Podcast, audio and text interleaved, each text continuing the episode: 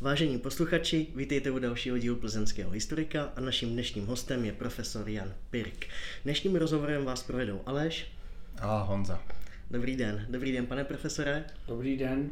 Velmi děkujeme, že jste přijal naše pozvání a my jsme si vlastně ten rozhovor rozdělili na dvě části. Já tedy na tu historickou, protože pan profesor Pirk také pochází z velmi zajímavé rodiny, která má velmi bohatou minulost, nebo aspoň tak eh, mi to přišlo.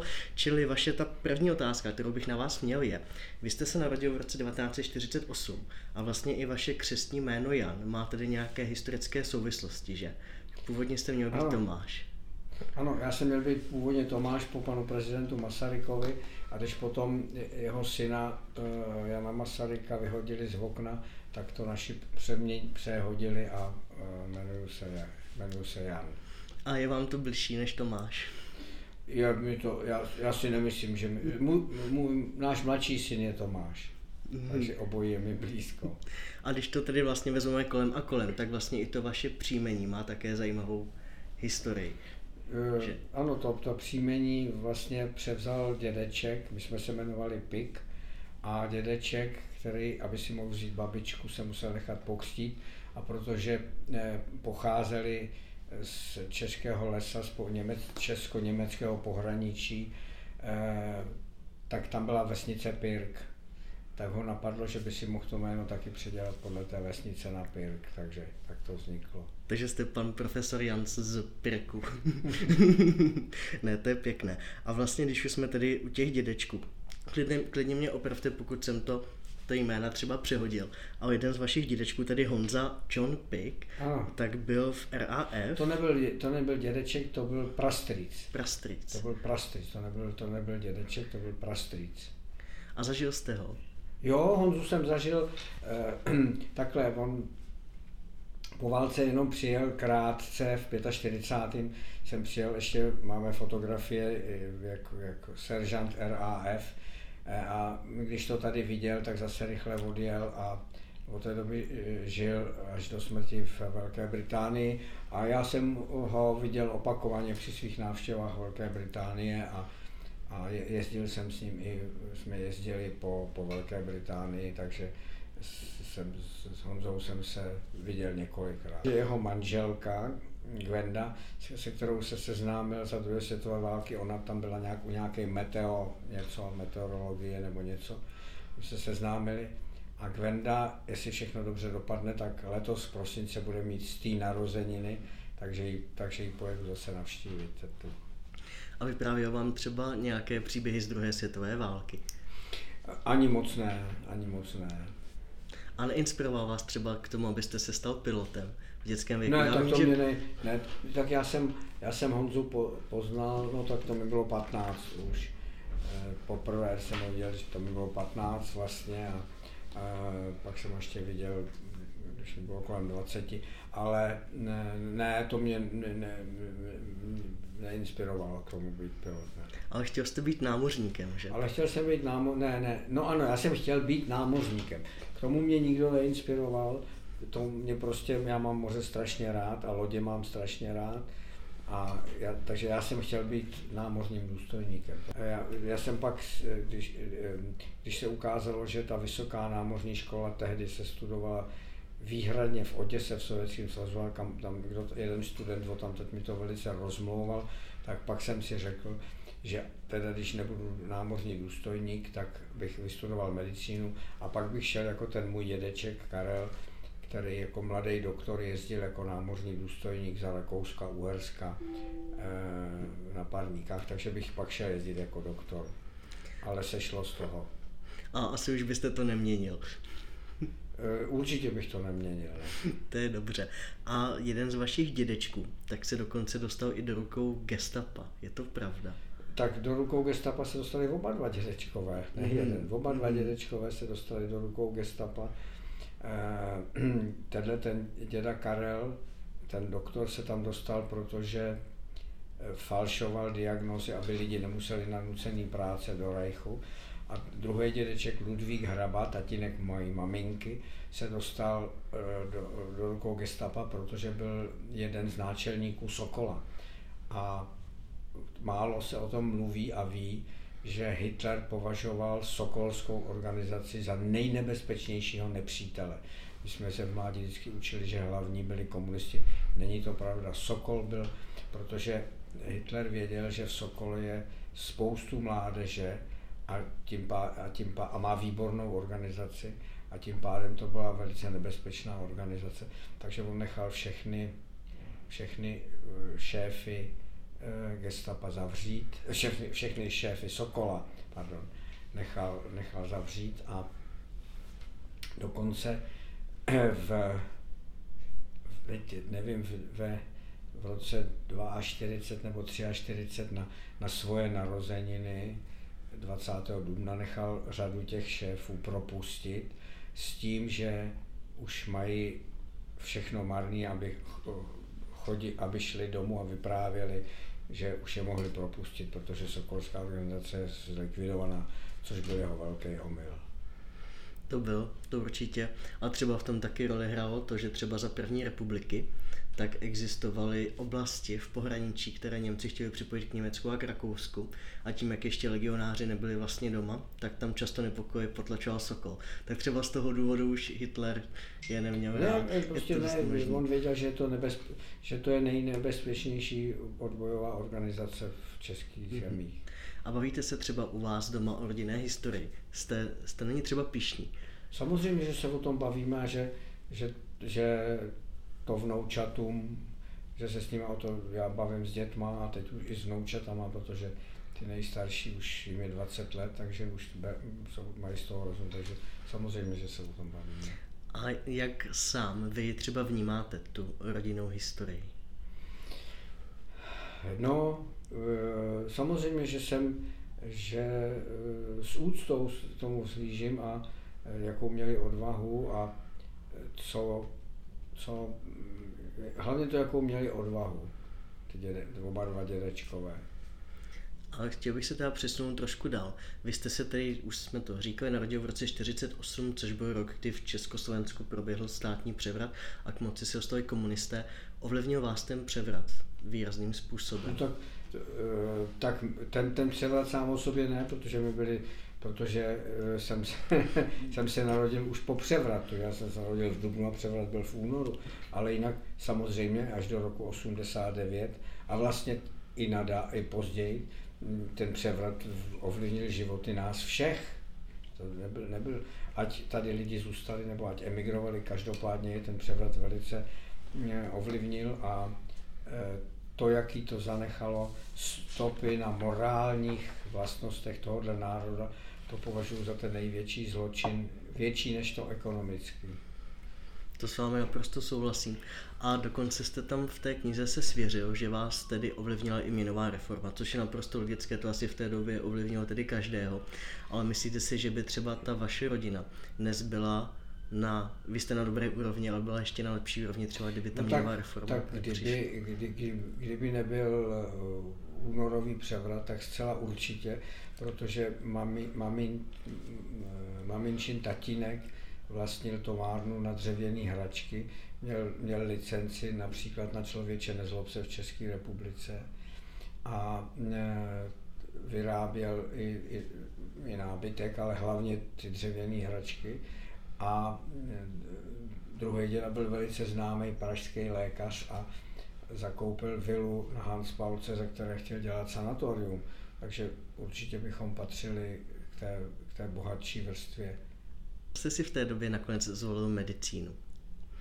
No, to, jak jsem říkal, jsem zvolil tu medicínu, protože jsem chtěl jezdit jako námořní mhm. lékař. Mm-hmm. A pak víceméně vás to tedy přivedlo. Ale tam, pak se, jak ji začnete studovat, tak se vám to líbí a prostě chcete ji dělat chcete ji prostě dělat dál. A vy jste prý odmítl vstoupit do Socialistického svazu mládeže. My jsme, my jsme a odmítli, také to pro vás bylo my jsme, komplikované. My jsme odmítli, to bylo v, v roce 72 nebo tak nějak, když jsme končili školu, tak eh, jsme ještě byli mladí revolucionáři a odmítali jsme vstoupit do SSM a mm, takže jsme nedostali třeba místo, které jsme měli slíbený a, a prostě jsme, ještě jsme revoltovali že to ještě bylo krátce po tom roce 89. A vám se... C... 69. Chápu, rozumíme, posluchači určitě taky. A vám se podařilo, myslím, že to bylo ke konci 60. let nebo v té první polovině 70. i podívat do Anglie. No ano, protože jsem tam měl ty příbuzný mm-hmm. a protože jsem byl 15 let, to bylo v roce 64. V roce 64 přes protekce, přes známosti mě jako 15 letého kluka dovolili jet na svatbu sestřenice. Takže to, to, bylo, to bylo moje první seznámení se západním světem, eh, který určitě ve mě zanechalo hluboký dojem. No mě třeba právě nejvíce zajímá, když takhle lidi vypráví o tom kontrastu mezi tím východním a západním blokem. A já si pamatuju, že jste se tedy svěřil v té knize, že vás udivilo, že tam třeba brambory jsou čerství, anebo že lidi zdraví zkrátka policisty, když je potkají na ulici ano. a nedostanou za to obuška. Ano, ano to, to, mě pra, to bylo takový, když jsme chodili se Strejdou a Stetou po, po, v Anglii po, na trhu a, a já jsem, a to bylo v, v létě, že jo, tak třeba v červenci. A tak jsem říkal, jestli už jsou to nový brambory, nebo jsou to starý brambory a oni se strašně smáli, protože říkali, že prostě do, do Velké Británie se dováží vždycky brambory tam, kde se zrovna u, urodili, takže jsou pořád žádný nový a starý brambory nejsou, takže to, ano, to si dobře pamatuju. A když to vezmeme třeba teda uh, už trošku z toho lékařského hlediska, jak se třeba za dob toho komunismu nebo socialistického Československa ta medicína lišila oproti té dnešní? No tak k tomu se asi dostaneme Samozřejmě. s naším kolegou. Ale už můžeme pomalinku právě Ale, začít. Eh, to jsem v té Anglii samozřejmě nevnímal, protože to jsem byl na gymnáziu, takže to jsem ještě myslel, že budu námořní důstojník. Ale eh, takže to, jsem, to mě ani nezajímalo, ale později tady v, tý, v těch Spojených státech, tak to byl eh, rozdíl, já nevím, čemu bych to přirovnal, možná jako černobílá barevná televize, takový rozdíl. To, to byl zcela zásadní rozdíl. A vy jste třeba dokonce říkal, že vlastně dřív ten doktor to bylo vysoce vážené povolání, ano. ono je i dnes, ale zkrátka za dob toho komunistického Československa si lidi zvykli na to, že tu zdravotní péči mají zadarmo. Ano. A většinu... Tady pořád se dost ještě v tom traduje, že prostě zdravotnictví je bezplatná, bezplatná služba. Tam byla taková ta zásada, eh, kuřte, jeste nezdravě, strana a vláda se o vás postará bezplatně. Jo? To byl takový úplně falešný, špatný eh, slogan, který se používal za, za předchozího režimu. A myslím, že jste tam přímo tedy i zmiňoval, že doktor suploval práci sestry. Ano, to, je, práci, to, ta, to, tak bylo, eh, to tak bylo, protože eh, nedělali, nedělali si to, sestra a sestra, sestra suplovala práci u klízečky. Prostě to, ano, to tak bylo. Když byste měl třeba porovnat tu dobu komunismu a dnešek, myslíte si, že ta pozice toho lékaře se zlepšila, že ty lidi začínají víc eh, přemýšlet o svým zdraví, nebo je to? Tak já si myslím, že, že, že zcela určitě, ehm, že lidi, začín, že lidi začínají, nebo ne, že se lidi starají více o své zdraví, i když to mají dost složitý, protože jsou obklopeny tolika falešnými inzeráty a, a e, akcemi, e, ve kterých se nemůžou vyznat, co je, co je teda fake a co je, co je pravda, že to už je, že už je to až moc složitý, ale, e, ale určitě se o své, bych řekl, zdraví starají, starají víc, než, se, než, než to bylo za předchozího režimu. A vy jste i považován za jednoho z lékařů, co vrátil do té medicíny slušnost co se právě třeba týče toho chování k těm pacientům. No tak je to, je to z toho důvodu, že jsem, že jsem se to vyučil v zemi, kde ta slušnost je na prvním místě. Že v těch Spojených státech je, prostě si se k sobě lidé chovali. Já, ten dneska už ta Amerika taky není taková, jako bývala v těch před těmi 30 lety, no to už je 40 lety, když jsem tam byl že to se taky samozřejmě změnilo. Tehdy, když byl někdo Černoch, tak se řeklo, že je Černoch, na tom nebylo vůbec nic špatného. Když byl někdo Běloch, tak byl Běloch. Že? To může se říkat do dneška, ale nemůže se říct Černochovi, že je Černoch. Nevím, proč se na tom špatného. To si myslím, že by bylo na speciální podcast. no, Ale každopádně tedy tu cestu do těch Spojených států považujete za obrovský milník. No, tak I když jste ta... musel nosit kravatu. Samozřejmě ta cesta do Spojených států byl, um, zcela zásadní eh, přelom. Bez té cesty do Spojených států bych nevybudoval tady to, co to určitě ne. To, co jsme, to, co jsme vybudovali. Myslíte si, že třeba přístup k pacientům za, řekněme, toho komunismu byl jiný u toho lékaře? No, no určitě, určitě. Já musím říct, že ještě dneska to není takový, jako by, jak by to mělo být.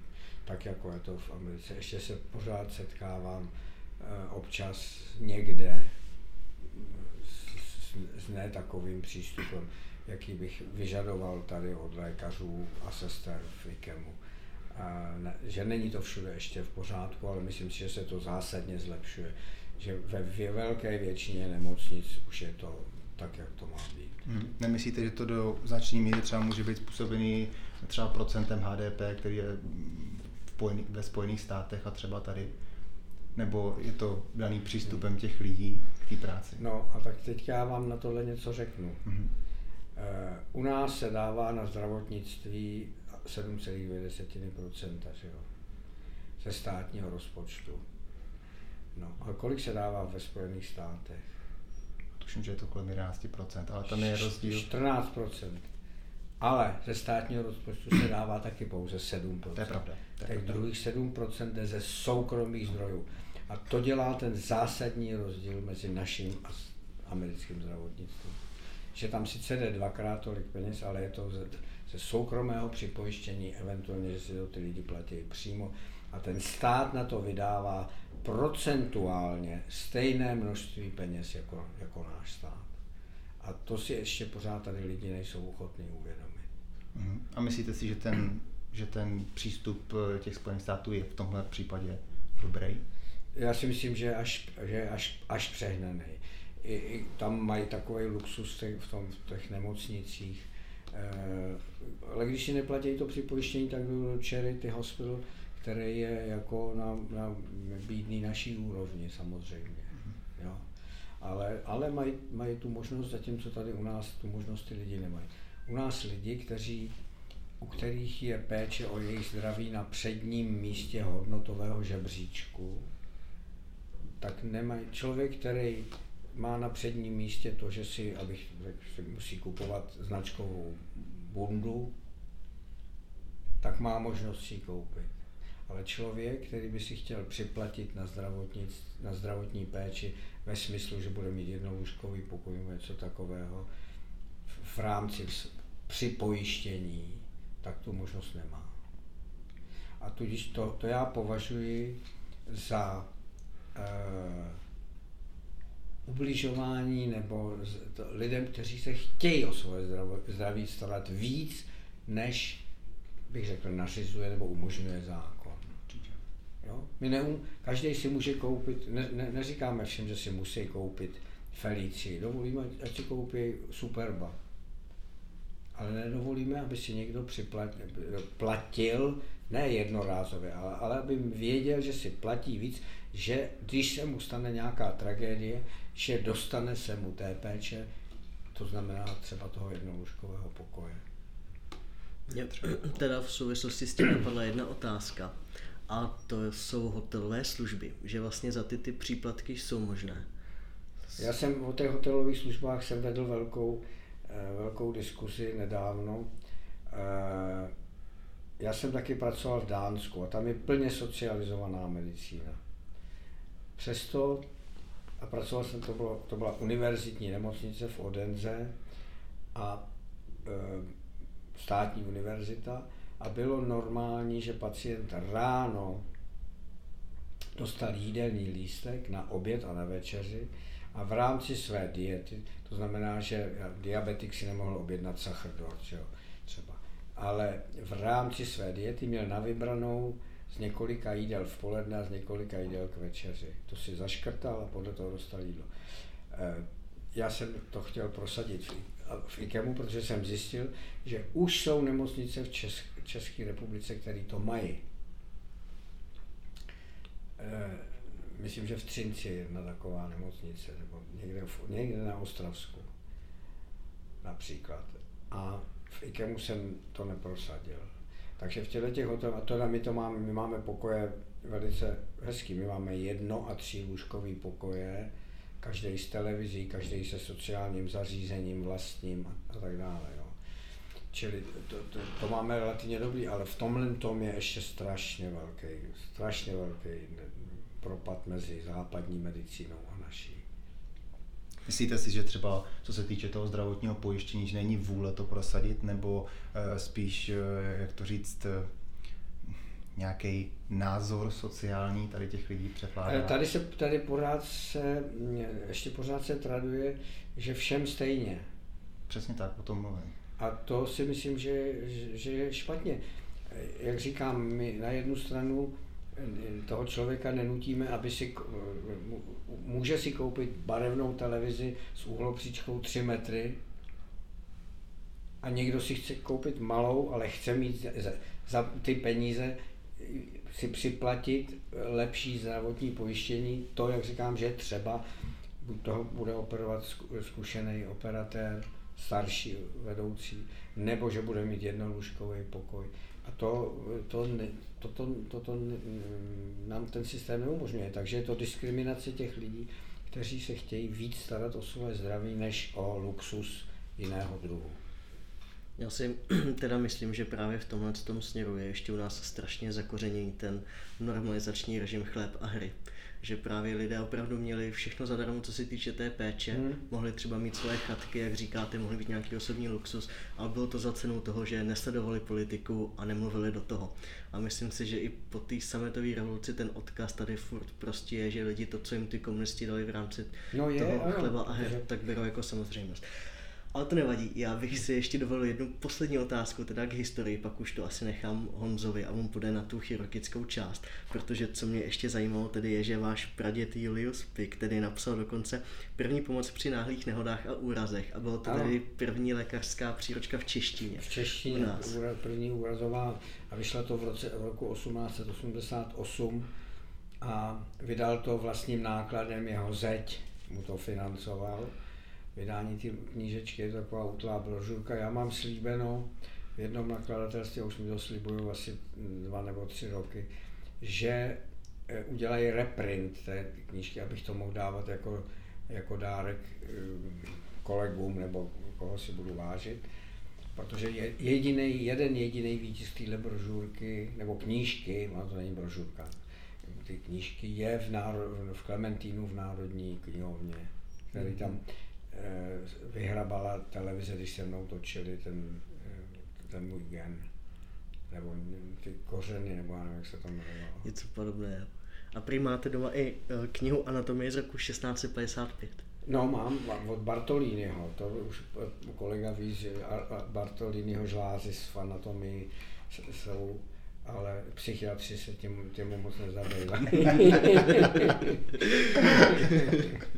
ale ano, tak já mám jeho anatomii, mám. To mi přijde právě strašně zajímavý, protože já jsem četl knihu, co se jmenuje Příběh medicíny a tam to bylo právě o tom, jak ta medicína postupovala a že třeba až do 16. století tak se třeba ani nepitvalo. V 16. století začaly první pitvy a do té doby ty znalosti anatomie tak vycházely no, tak oni pitvali egyptiani, když, mu, když mumifikovali, ale celý středověk to byla, to byla eh, ve středověku dok, lékař eh, nesměl na pacienta ani šáhnout vlastně, ten všechno, eh, to, protože ty mm, operace dělali dělali, fel, dělali felčaři, že jo, to nebyli taky, v, to v Anglii se to dlouho eh, tratovalo, že titul mu doktor měli internisti a chirurgové neměli titul doktor. Takže do dneška v Anglii se eh, říká internistovi se řekne doktor Brown, ale, ale, ale chirurg je Mr. Schwarz. Oni na to, na, na schvál, že říkají, že my nejsme, my se jim říká jenom mistr. Zrovna ta Anglie v tomhle právě zajímavá, protože tam se to dělo tak, že teda doktoři, co nejsou doktoři, tak si dokonce prý platili vykradače hrobů, aby jim vlastně získávali mrtvoly a oni do nich mohli řezat, protože... No, tak to bylo, to, jasně to bylo kvůli těm anatomickým, tak víte, že e, jasně, no tak to se to všechno se to, všechno se to mění. No. To je ta křesťanská morálka. No, právě tak to by z mé strany tedy asi bylo všechno, ale děkuju. A přenechám tu druhou část tady Honzovi, který už bude mít asi lékařské otázky na vás. Co no, tak eh, víceméně, řekněme, drobné. Tak já bych se jako prvního zeptal na tu kardiochirurgii, který, to je obor, kterým se věnujete. Eh, jaká byla vlastně kardiochirurgie tehdy, když jste začínal a jaká, jaká je dnes? No tak e, za těch, vlastně už jsem v IKEMu teď táhnu 48. rok, takže za těch 48 let, co jsem v IKEMu, se to samozřejmě změnilo zcela zásadně, protože kardiochirurgie je vlastně moderní kardiochirurgie, je mladý obor, která vzniká až v roce 1953, kdy byl poprvé použit v, k operaci přístroj pro mimotělní oběh. Do té doby předtím to byly ojedinělé pokusy operací na zavřeném srdci bez mimotělního oběhu. Takže eh, když já jsem sem nastoupil v tom roce 74, tak vlastně kardiochirurgie ještě, ještě nebylo ani, nebo bylo 21 let, takže to bylo, bylo mladice. Takže to byly, to se, ty změny byly každý rok ohromný. Ehm, vždycky, když pan profesor Hejhal, tehdejší přednosta, přijel z kongresu, tak přivez zcela zásadní změny, co se týče třeba ochrany toho srdce při operaci, co se týče tech, eh, technického vybavení mimotělního oběhu. Tak, takže v těch prvních letech to byly zcela zásadní velký skoky, jak se to vyvíjelo. Později se to už pak začalo, jako bych řekl, jenom cizelovat, takže ty, takže ty změny byly menší, ale přesto to pořád pokračuje. My, když jsme poprvé v Brně se taky věnovali v Brně se věnovali u pana profesora Vaškůra na experimentální fyziologii, se věnovali taky těm mechanickým čerpadlům, těm biologickým náhradám srdce, těm mechanickým náhradám srdce, tak, se, tak to bylo prakticky nepoužitelné. To, to nešlo. No a e, za 20 let se to vyvinulo tak, že dneska máme pacienty, kteří na těch náhradách už žijou 10 let docela spokojeným životem. Čili ten pokrok je, ten pokrok je ohromný a tak jako ve všech oblastech.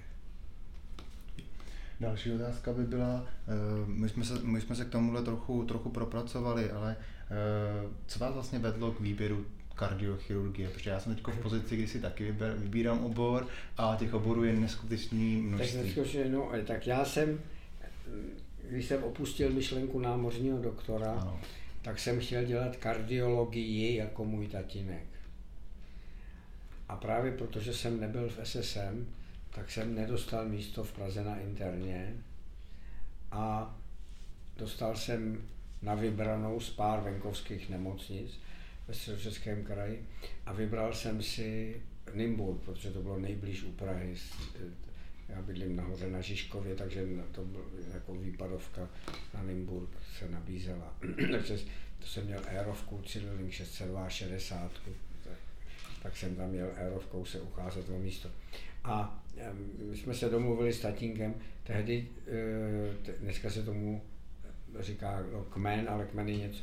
My jsme, každý lékař po promoci musel absolvovat takzvaný kolečko. To byla půl roku interna, tři měsíce chirurgie a tři měsíce gynekologie a porodnictví. To musel absolvovat každý lékař. A pak si už vybral obor a v něm e, za dva a půl roku atestoval. A tak jsme říkali, že já si odbydu v Nymburce to kolečko a že pak už se nějak snad na, do Prahy na tu internu s tou kardiologií dostanu. A tak jsem přišel se představit panu primáři Vajzovi v, na chirurgii a on mi říkal, hele, ale jak, jak jednou řízneš, tak už toho, ne, tak už toho nenecháš. No a, a měl pravdu, protože prostě nějak asi mi ta chirurgie byla souzená. No a e, když jsem se dozvěděl, že v Praze v IKEMu je vypsané volné místo, dneska se tomu říká doktorant. Za, za tehdy se to jmenovalo řádný vědecký aspirant, bylo to to tež. Jo. A že je na klinice kardiovaskulární chirurgie vypsané volné místo doktoranda e, na oblasti cévní a, a Eh, kardiochirurgie, tak jsem se přihlásil a ještě v uniformě jako četař absolvent jsem dělal přijímací pohovor a byl jsem přijat. Takže tak jsem se dostal k té kardiochirurgii, protože jsem chtěl dělat srdce, ale dostal jsem se k tomu přes, přes chirurgii. Určitě to tak většinou bývá, že člověk no, nějaký člověk míní a... Přesně tak. Eh, mohl by se třeba posluchačům přiblížit, jaké spektrum výkonu eh, IKEM nabízí? Uh, asi jste hodně známý pro transplantace srdce, ale určitě i no náhrady no.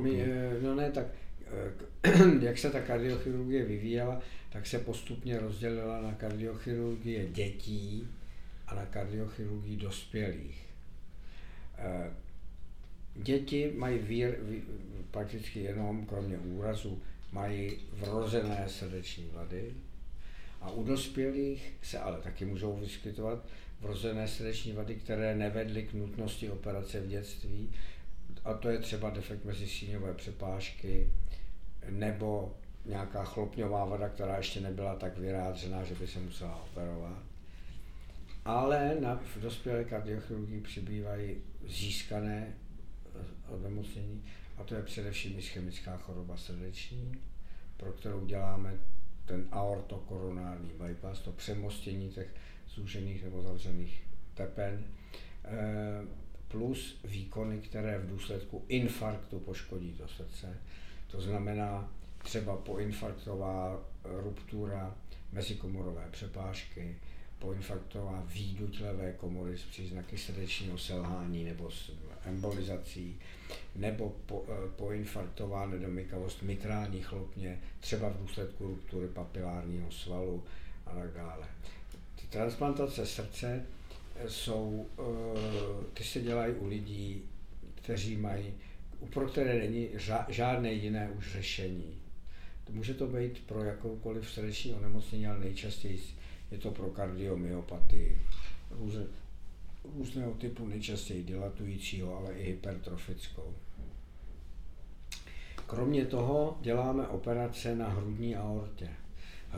Ta, ta, to cévní řečiště je rozdělené, že hrudní aorta až po bránici spadá pod kardiochirurgii a dolů spadá pod cévní chirurgii.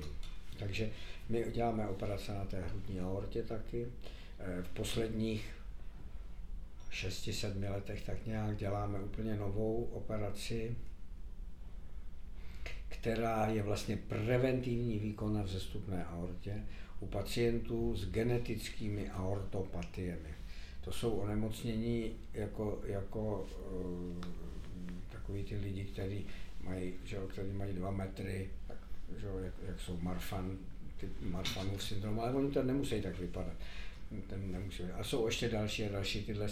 A ty, ty lidi ve věku kolem 35 let většinou umírali na ruptu, na disekci a na ruptu. Eh, jeden angličan, který sám je Marfan, před 19 lety dokončil svoji myšlenku a vyvinul protézu, kterou my obalíme, která se dělá na míru podle CT, na míru té aorty.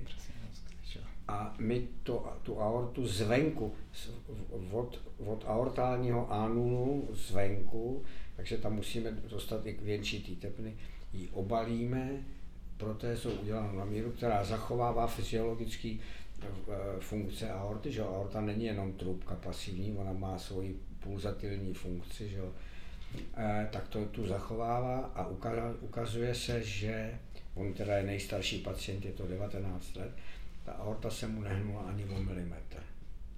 My máme odoperováno něco přes 50 pacientů a taky ta, ty aorty se jim ani nehnou, můžou Máme, máme paní, které nemohly mít děti, protože se to nedo, nedoporučovalo, protože v těhotenství dochází k rozvolnění že jo, a ještě a jim ty aorty praskaly, takže v tím můžou, můžou mít děti. A, takže se, to, jsou, to jsou takový ty poslední, eh, ty, no a pak ta, ta, ta mechanická, mechanické srdeční podpory jsou ohromný pokrok, protože dřív nám 30% pacientů, kteří byli zařazeni na čekací listinu na transplantaci srdce, zemřeli, protože se nedočkali transplantace.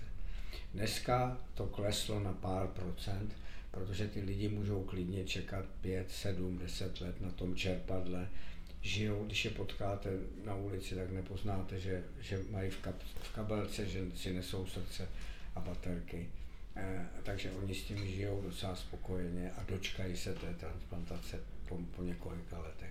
Jediný problém, který u nich vidíme, je to, že nám strašně tloustnou, protože ono jim šmakuje. On, oni, když ty lidi jsou v srdečním selhání, tak jim nefunguje ani dobře zažívací ústrojí. Když jsme se měli podívat na dárcovský program, jak vlastně eh, výběr toho vhodného dárce probíhá, vlastně kde se ten odběr provádí, případně třeba kde operatér vidí poprvé poprvé ten orgán. Uh, když budu mluvit o transplantacích srdce, teda, což je No, tak, tam, tam, tam, tak odběr, orgán, odběr orgánů, teda srdce se provádí vždycky, jsem ne, nezažil snad nikdy, že by se odebíral jenom srdce, vždycky je to takzvaný multiorgánový odběr. Ten odběr se z pravidla odehrává tam, kde ten člověk zemřel, na kterým v té nemocnici, na, na jejímž áru ten člověk byla konstatovaná smrt mozku. E, ve výjimečných případech se převáží to tělo sem k nám do IKEMu. Ale pravidlo je, že pokud to jde, tak se to dělá tam. E, poprvé to, ten orgán vidí ten operatér až tady na operačním sále, protože proto srdce jede vždycky první asistent. My jsme ve službě jsme tři, vedoucí lékař, jeden starší chirurg a jeden úplně mladý. A ten, ten prostřední z té služby jede, to je, to je zkušený, to už je někdy, teď už máme to často atestovaný kardiochirurg, je ten mladší. Ten jede odebrat to srdce, referuje to tomu operatérovi tady, a, a, protože někdy srdce je choulo, musíme mít co nejkratší ischemický čas. Ma, maximum, co tolerujeme, jsou tak 4 hodiny. To teda my, to, to je to srdce. Takže a ně, ně, teď, když je to z Budi, třeba z Budějovic, ta sanitka jede hodinu a čtvrt. Jo. Takže eh, hodinu trvá to našívání, takže toho času, takže my to musíme mít skoordinovaný tak, aby to srdce přišlo na sál ve chvíli, kdy my ho potřebujeme. A někdy musím na tom pacientovi operovat třeba hodinu a půl i dvě hodiny, když už to srdce bylo několikrát operovaný nebo je na, tom, na té mechanické podpoře. Abych to všechno uvolnil tak, aby to celou dobu fungovalo, to musí furt fungovat, abych to uvolnil, připojil na mimotělní oběh. Čili já to musím koordinovat, ten odběr, tak, aby to srdce přijelo. Čili, čili on mi, ten e, asistent, když tam přijede, podívá se na to srdce a zavolá, řekne makroskopicky všechno v pořádku, všechno funguje dobře a my řízneme do příjemce a začneme preparovat. A když víme, že jsme v takové fázi, kdy už to, tak mu řekneme, můžete dát svorku. Oni dají svorku, promejou to srdce tím roztokem a přivezou ho sem. E, takže e, tam je strašně důležitá ta souhra toho týmu. Mm-hmm. Dneska máme k dispozici nové zařízení, které nám koupili sponzoři, jmenuje se to Transmedics, kde to srdce vyjmeme napojíme ho na systém hadiček, je ponořené ve fyziologickém roztoku a ten systém je vlastně eh, jak, jakoby malý srdce plíce a tam to srdce, ono se tam normálně bouchá a může na tom být 6 hodin klidně a takže když to srdce není úplně v pořádku, to vnitřní prostředí není dobrý, my ho můžeme tenhle systém dát, tam ho upravujeme to vnitřní prostředí a když je všechno v pořádku, tak ho odebereme. Čili teď už je to, je to trošku lepší. Ale um, to, jinak, jinak je, vždycky se ptají, jestli se musíme ptát příbuzných, jestli můžeme odebrat, ten, to je, je zásadní, tohle to upravuje transplantační zákon, který je v celé Evropě a Severní Americe postaven na dvou principech. Buď to je to předpokládaný souhlas nebo předpokládaný nesouhlas. Předpokládaný souhlas znamená, že když je na tom áru někdo zemřelý, který by byl vhodným dárcem, zavolá se do koordinačního centra na ministerstvo zdravotnictví, kde jsou všichni lidé, kteří odmítají, aby jejich orgány byly po smrti transplantovány. Tam jsou všichni registrovaní, když se tam ten pacient najde, hotovo. Když se tam nenajde, znamená to, že souhlasí a nemusíme se nikoho ptát a můžou se odebírat orgány. A když je to předpokládaný nesouhlas, tak je to obráceně. Dneska se často využívají možnosti intervenční kardiologie, která je schopná nabídnout, řekněme, nějakou alternativu k operačnímu výkonu. Například stenoza koronární tepny dá se řešit mm. jak kardiochirurgicky, tak intervenční kardiologii. Myslíte si, že třeba do, do budoucna bude ubývat těch kardiochirurgických zákonů? Já si, já si myslím, že se to, že ta kardiologie s kardiochirurgií možná jednou se splyne v, já nevím, jak se to bude jmenovat, ale nějak invazivní, léčit, invazivní léčitel srdečních onemocnění.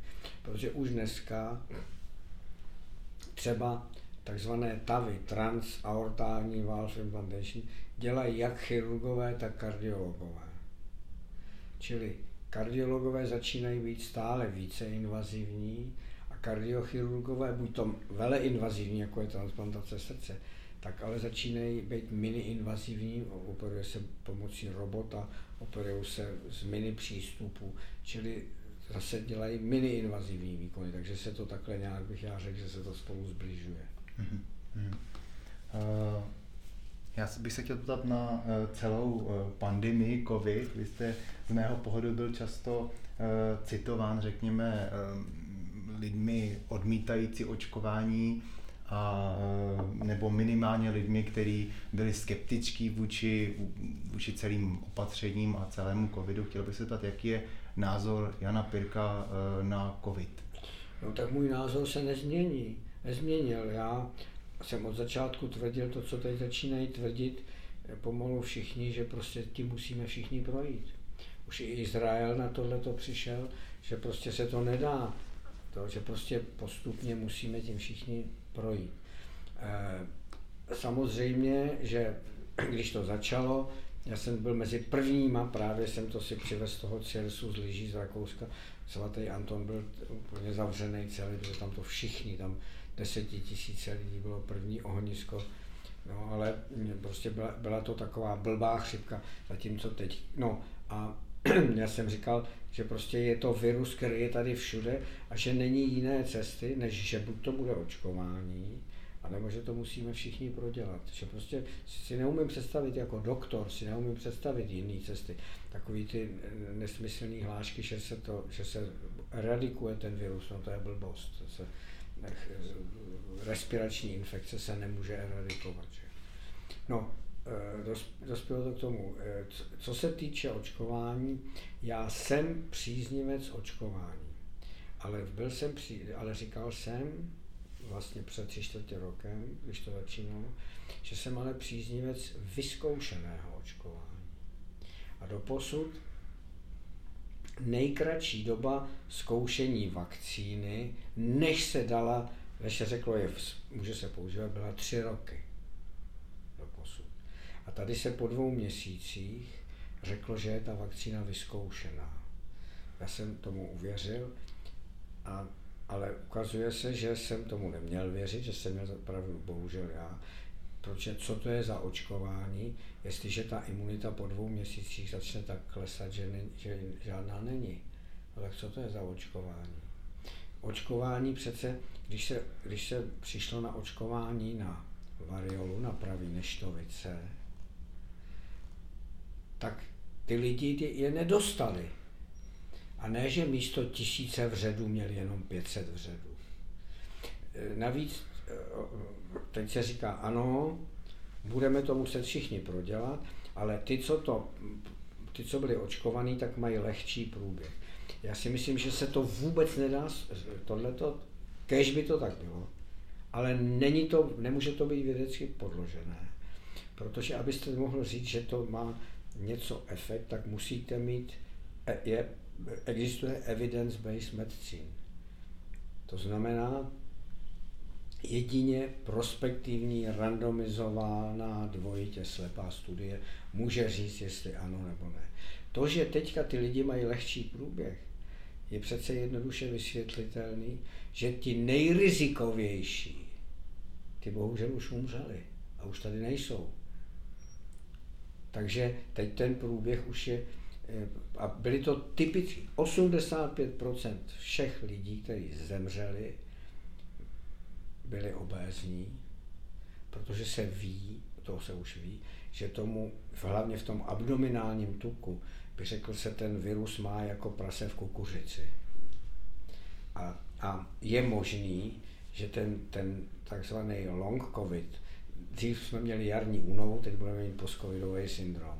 Jo? Ale že ten long covid je možná způsobený tím, že ten virus té, v té tukové tkáni prostě, i když ten člověk už nemá žádné klinické příznaky akutního nemocení, že on si tam, on si tam chrochtá pořád v tom tuku. A to, takže to, většina z nich byli obézní kuřáci, kteří si tím, jako bych řekl, přejídáním vyvolali diabetes dru, druhého typu. No a, teď, a bohužel jich už 30 tisíc u nás umřelo na to. Takže e, teď se nemůže říct, ano, teď ty průběhy jsou lehčí, protože ty pacienti jsou zdravější. Možná. Ano, ano. To je, je to možný. No, je to možný. A nemůžu říct, že to je díky očkování. E, takže vy byste třeba jako, řekněme, lék na ten covid v úzovkách doporučil teda pohyb, zdravý životní styl? No ne, tak to je prevence, že samozřejmě. Ne, tak to je vůbec, to, to je, víte co, teďka vyšla práce, eh, že, že za ten rok a půl dospělá populace v průměru stloustla o 18 kg. Tomu celkem věřím. No, to teď, teď to jsem to někde čet. E, u dětí říkali, že, že za ten první rok slou, slou, sloustli, nebo za ten první lockdown, za těch pár měsíců, děti sloustly o dvě kila. Eh, hlavní, ten, za ten hlavní zločin považuju to, že se řeklo seniori, všichni doma, sedět doma, nik, já kdybych to řídil, tak já bych řekl, seniori, kdo máte chatu, všichni okamžitě odejďte na chatu, choďte po zahrádce, okopávejte šnitlik, hýbejte se, protože senior který zůstane sedět doma a kouká na televizi, kde mu ukazovali, kolik lidí umřelo a že je to taky čeká, se dostane zaprvé do stresové situace a to vy víte, že stresová situace je pro léčení to nejhorší, co může být, že vám klesá imunita, že ho klesá obrany schopnost. A navíc senior už po 14 dnech inaktivity začne ztrácet svalovou hmotu, kterou pak už možná nikdy nezíská. A stane se, a to je odborný termín, dneska často používaný, z anglického frailty, křehký. Stane se křehkým a tudíž snadno zranitelným. Takže, takže teď možná ten průběh je lehčí, že už ten, to, to zmutovalo. Já si myslím, že jsme to teďka už všichni, pro teď bylo tolik chřipek, takových chřipčiček, den měl člověk teplotu, smrkal, kašlal, asi jsme všichni už prodělali ten Omron, nebo jak se to jmenuje? Omikron. Omikron. prodělali jsme ten, anebo to byly takové chřipčičky. Ale a taky hlad, hlad bohužel těch, těch 30 tisíc lidí, kteří byli ty, ty zranitelní, taky je potřeba si uvědomit, že populace evropská je podstatně starší než bývala. Podstatně starší průměrný věk se za posledních 20 let strašně pro, prodloužil a to je díky kardiologii, protože když já jsem byl mladý kluk, tak na první infarkt umíralo 60% lidí.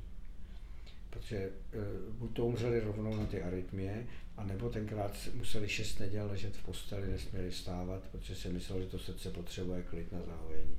Takže oni leželi, pak vstali, utrhl jim ten embol, žil, no, dostali emboli do plicnice a, a umřeli. Tak, takže to umíralo. A dneska umírá něco kolem 2%. A přežijou první, druhý, třetí infarkt, protože je ta direkt, ta eh, angioplastika. Takže oni přežívají.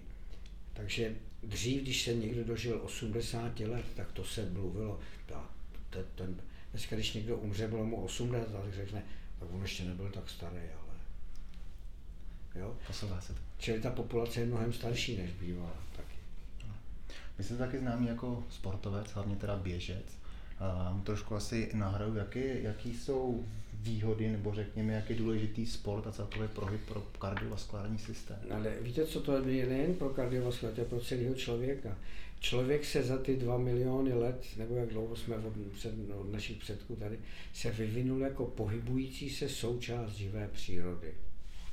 A my jsme ten technický pokrok, hlavně v posledních 50 letech, tak strašně předběhl vývoj organismu, že my se tomu nestačíme přizpůsobit. Eh, víte, eh, dnešní moderní člověk ráno vstane, uvaří si, nemusí naštípat dříví, aby zatopil v kamnech, protože jenom otočí kohoutkem u, vařiče, eh, nasnídá se, sjede výtahem do garáže, v garáži si sedne do auta, přejede tím autem do garáže ve své kanceláři, z garáže vyjede k pracovnímu stolu, tam si sedne, zatne počítač a celý den, celý den sedí a, a nehýbe se.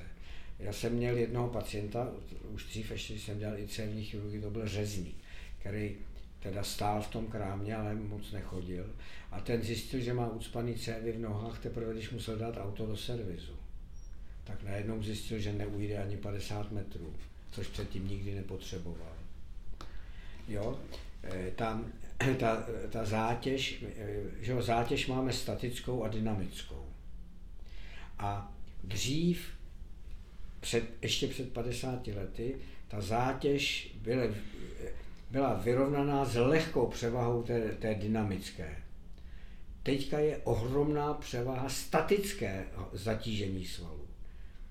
Stojíme nebo sedíme a málo chodíme. Čili my musíme, tu, to je jeden pohled na to, že musíme si přidávat té dynamické. To znamená, já to mám 102 schodů z, z, z garáže do kanceláře. Dneska jsem to šel dvakrát už. Pěšky, vždycky. Výjimečně, když mi nesu něco těžkého, tak jedu výtahem. Eh, nebo mají chodit, když nechce někdo sportovat, tak mají chodit na diskotéky, mají tancovat. Prostě dynamický pohyb nám schází. To je jedna věc. Druhá věc je, že žijeme v životě plným stresu. A stres je prastará, já nevím, jestli to berete v medicíně, fyziolo, ve fyziologii, stresovou reakci. Stresová reakce je příprava organismu na fyzickou akci. Má složku psychickou a fyzickou. Psychickou zvládnete. Vy mi neřeknete, ale ty už se tady moc rozkecáváš, už, už, už končíme, jo, už jdeme. To se ovládneš. Ale s tou psych, s fyzickou stránkou nedokáže člověk nic udělat. A to je příprava na tu na tu akci. Vyplaví se vám mastní kyseliny a další energetické zásoby. Rozbuší se vám srdce, stoupne vám krevní tlak, začnete rychle dýchat, aby ty svaly mohly být. Ale dějou se tam i jiné věci. Vám se sníží výdej moči při stresu, protože ten organismus ví, že třeba jak se budete se potit, takže tu tekutinu budete potřebovat. Ale zvýší, zvýší se vám i srážlivost krve při stresové reakci. Takže vy můžete, protože ten organismus zase ví, že třeba budete poraněný. Eh, no a teď, co, my, co udělá moderní člověk?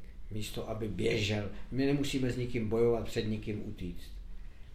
Tak si sedne, zapálí si cigaretu, uvaří si kafe, pustí počítač a dá si dort, aby si ubalil nervy. Dělá to nejhorší vůbec, co může pro své zdraví udělat. Takže měli bychom sportovat, měli bychom se hýbat. Já neříkám, že musí všichni běhat. Někdo na to nemá klouby.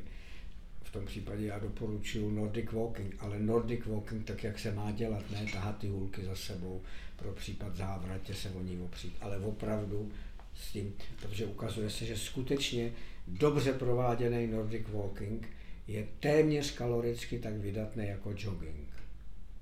Takže bude úžasné souběžky. Já teď, včera jsem měl 23 km bruslením na běžkách. To nemusí dělat každý, že jo? Ale, ale běžky mají tu výhodu, že tam nejsou ty nárazy jako při běhu. a navíc se pohybujete v krásné, zdravé přírodě. Takže těch možností je eh, strašně moc. Kolo je krásný, nesmí vás nikdo srazit. No. Jaký je třeba váš názor na posilování, silový cvičení? Eh, takhle, tak. Po, posilování má být cíleno k nějakému sportovnímu výkonu. Posilování jenom pro posilování není správně. To vám řekne Pavel Kolář. To nevím, kdo je. Profesor Kolář je, je nejlepší fyzioterapeut, eh, vedoucí kliniky na druhé lékařské fakultě. Aha, aha. Profesor, eh, který léčí všechny naše tenisty, všechny, eh, všechny reprezentanty, všechno nejlep, nejlepší. Vy jste na které fakultě? V Plzni. Jo, v Plzni. Plzni no, takže tady to mám trošku. Jo, pro, profesor Kolář je v Motole, přednosta kliniky, fyziologie, má na, na nějak fyzio, kde, jo, kde jo. rehabilitují, mm-hmm. rehabilitační a on je, on je skutečně velký mák v tom. Eh, takže eh, v posilování jen pro posilování není dobrý. Vy, má, vy posilujete s tím, že se chystáte, že zvednete světový rekord v činkách, nebo posilujete, protože chcete uplavat 1500 metrů kraulem za 20 minut, to byste ještě byl špatný, byl. Oni, oni, oni, oni to plavou kolem 15, jo. Ale i kdybyste to chtěli zaplavat za 20 minut, tak, tak, eh, jo, nebo, nebo chcete dělat, běhat, běhat eh, mountain, mountain maratony, tak potřebujete nohy posil. Takže do posilovny se má chodit s cílem, co chci dosáhnout. Může být cíl, že chci si vybudovat bednu, že jo jo? ale není to, nemá se tam chodit jen tak, má to být tak. Da, da, další věc je saunování. E, sauna může být prospěšná, ale je tam jedna strašně nebezpečná věc. Když vyleze ten člověk rozpařený z té sauny a skočí do toho bazénu té ledové vody, tak to je takový šok pro organismus, že přitom byl naměřen vůbec nejvyšší krevní tlak, jaký kdy byl naměřený. Je to 300 na 200 nebo něco takového. Úplně šílený. Něco jako když ten spěrač zvedne 3 metráky nad hlavu, tak ty mají taky strašnou hypertenzi v ten okamžik. Tak něco takového je přitom. Čili já říkám, když někdo je vyznavač saunování, ano, ale pod sprchu. Mm-hmm. Neskákat do toho bazénu, protože při takovýmhle nárazu vám může něco prasknout v hlavě mm-hmm. při takovýhle hypertenzi. Eh, když jste ten kardiochirurg, něco jako diving reflex, eh, když ponoříme vlastně tu, eh, ten obličej do, do té ledové vody, nemůže to způsobit třeba srdeční zástavu nebo tak silnou bradykardii? Nevím. Já myslím, nevím, že při fyziologii jsme si o ničem takovém říkali, nebo minimálně to, že to způsobuje bradykardii. Je, hele, to nevím, ne, nemám s tím tím, nemám zkušenosti, hmm. já jenom jo. vím, že ten, ten skok do toho ledového bazénu je opravdu no. strašně nebezpečný. Co se týče, teď je strašně populární otužování. Ano, my jsme si jako malí děti, jsme se vykoupali, večer pak nás tatínek osprchoval studenou vodou vždycky. Otužování je správný, ale není to tak, že, že v hospodě si řeknu 1. prosince, že půjdu 26. prosince plavat do Vltavy to určitě není správný postup. K tomu, aby člověk mohl jít do té Vltavy, tak se musí na to připravovat. Musí to, otuž, musí to jít postupně. Tak jako není určitě rozumný se vsadit v hospodě, že uběhnu maraton, tak, eh, tak, tak se, takhle otužování se taky nemá dělat.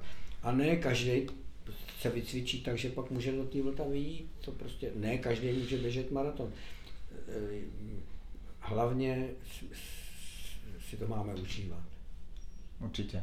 Já si myslím, že tohle by mohl být asi závěr eh, tady našeho rozhovoru. My moc děkujeme eh, panu profesoru Janu Pirkovi za rozhovor a loučíme se s posluchači. Mějte se hezky, hlavně mějte se rádi a buďte veselí, užívejte si srandu. Tuhle zprávu už asi nepřekonám, tak pouze nashledanou a příště. Tak jo, paráda.